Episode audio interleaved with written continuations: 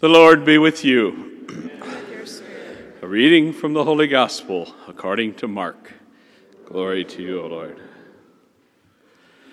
On leaving the synagogue, Jesus entered the house of Simon and Andrew with James and John. Simon's mother in law lay sick with a fever. They immediately told him about her. He approached, grasped her hand, and helped her up. Then the fever left her, and she waited on them. When it was evening, after sunset, they brought to him all who were ill or possessed by demons. The whole town gathered at the door. He cured many who were sick with various diseases, and he drove out many demons, not permitting them to speak because they knew him. Rising very early before dawn, he left and went off to a deserted place where he prayed. Simon and those who were with him pursued him, and on finding him said, Everyone is looking for you. He told them, Let us go on to the nearby villages, that I may preach there also. For this purpose I have come.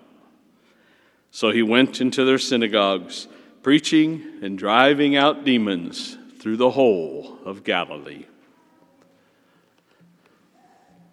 The Gospel of the Lord. Praise, Praise to you, Lord Jesus Christ.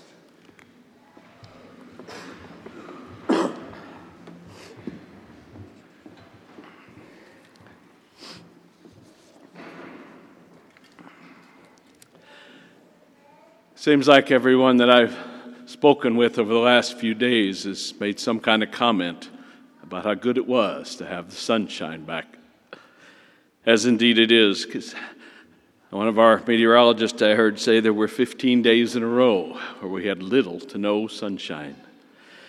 And somehow that affects us all. It can kind of depress us just a little bit.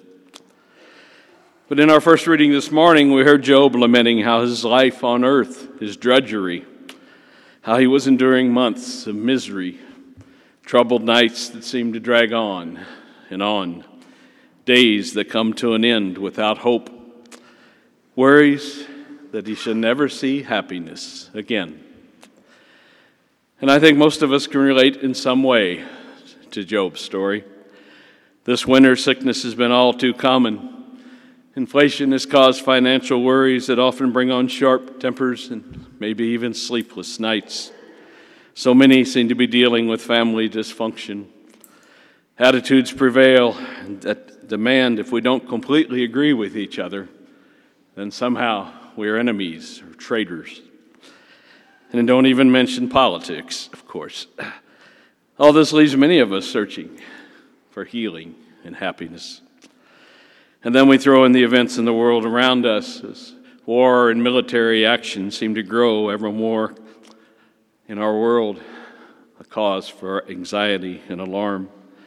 Violence and drug use still cause so much fear and anxiety. Families torn apart. And even among our young, mental health issues still seem to grow, sometimes even ending with suicide. So, yeah, I believe we can all understand as Job laments and says, Woe is me. And we were surrounded and defeated by sickness, sadness, and misery. It's not always easy for any of us to find happiness, hope, and healing. This morning, I want to tell you about a man named Vinicio. Vinicio is from a little town in northern Italy. He suffers from a non infectious genetic disease.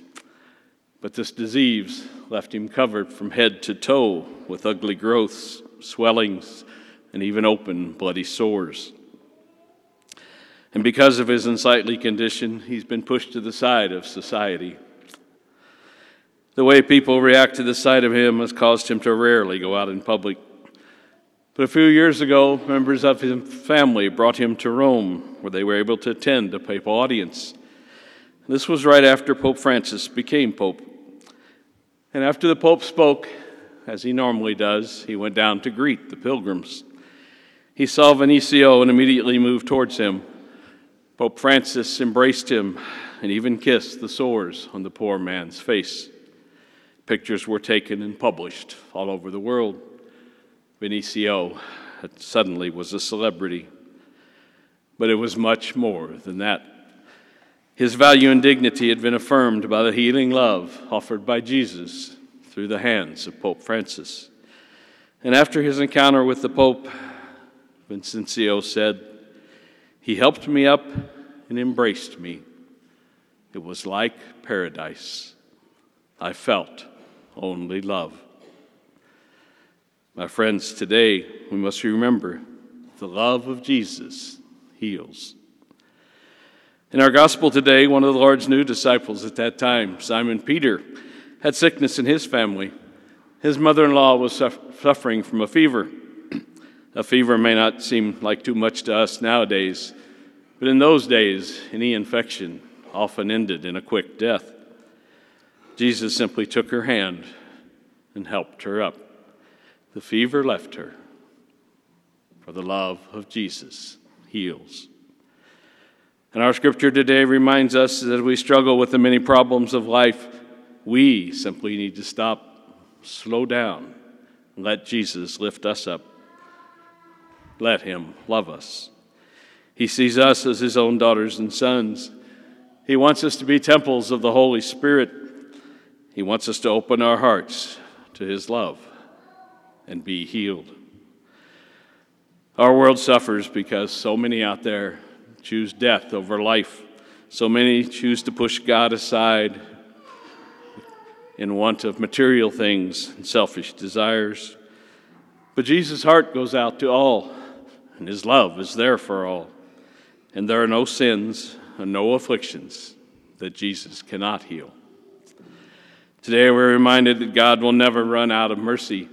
It is we who shut his mercy off from our lives. We make that decision. But if we just take his hand and then let the love of Jesus heal us. And when physical or mental problems develop, we often go to the experts, the professionals. And those in the medical field spend many years learning their professions and even more time developing their skills. We often take them for granted, but we must remember they're not just medical people, they're the healing hands of Christ. For through them, the love of Jesus heals. But even the best doctors are limited in what they can do. Some time ago, I received a call from a family member asking me to visit with a young couple who had just found their six month old baby dead in their crib. And this person was asking me to visit with that young couple.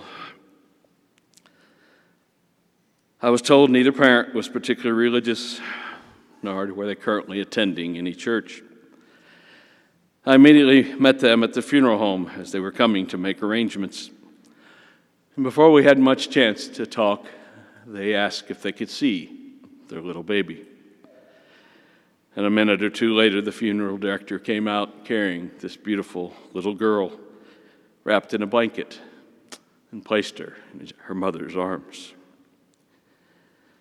I'm sure you can imagine the grief the heartbreaking moans and tears that filled that small room. Not sure there's anything worse than losing a child. And it was almost three hours that I sat with them as they passed that little bundle back and forth between them, continually hugging their little girl and each other as the tears soaked the baby's blanket. Occasionally, I would offer words of prayer, support, as they mourned the loss of that sweet child. But mostly we supported each other in the deep silence of unimaginable grief. Afterwards, we prayed together as we all asked that same age old question, the same question Job was asking this morning Why, God? Why? And before I left, they asked me if I would preside at the funeral liturgy the next day. And then this young mother was thanking me for being with them. She reached out and gave me a very long hug. And then she said something, something I really wasn't expecting. But she said she knew now that no matter what happens, she knew that her baby girl would always be in the arms of our Savior. Even in the midst of such overwhelming sadness and suffering, the love of Jesus had already begun to heal. And somehow, I was healed in ways I still don't understand sitting with them for those three hours. Many of us here have lost loved ones. Some of you have lost children. And you've been very sick yourselves. You may have wondered yourself if your own time has come. Will this ailment or disease take you now or maybe later down the road? For the human part of us can be very much afraid. But rooted in our faith, our spiritual heart should remind us that the one who sweat tears in the garden as his own death approached knew sadness, knew fear, and He knows exactly how we feel. We simply must trust in Him, take His hand, and let the love of Jesus heal. Some among us receive physical healing rather quickly, others receive healing in stages, and sometimes we hear about a healing that seems like a true miracle. But all who are open to the love of Jesus can be healed and can come to trust in God. All receive spiritual healing as they struggle to unite their pain to the cross of Christ. And we are all called to carry Christ into our world. Just as St. Paul said in our second reading, he felt impelled to share the love of God with others. And if we believe in Christ and we trust in Him, then we can refuse to join Job's cry of despair.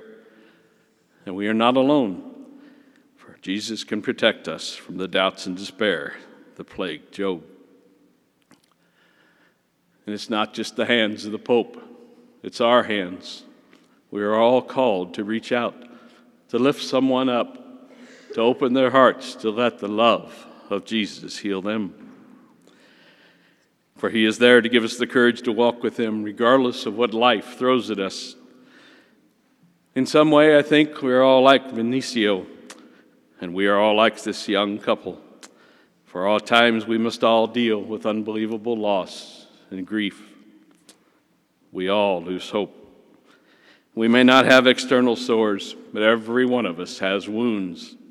We all have scars, and certainly we all have fears. Brothers and sisters, Jesus sees you all, and He never turns away. Jesus is there to help us up. He wants nothing more than to love you and to be loved and to heal you. So today, take His hand, open your hearts to His great love. For it is only in His loving embrace that we can all find true healing.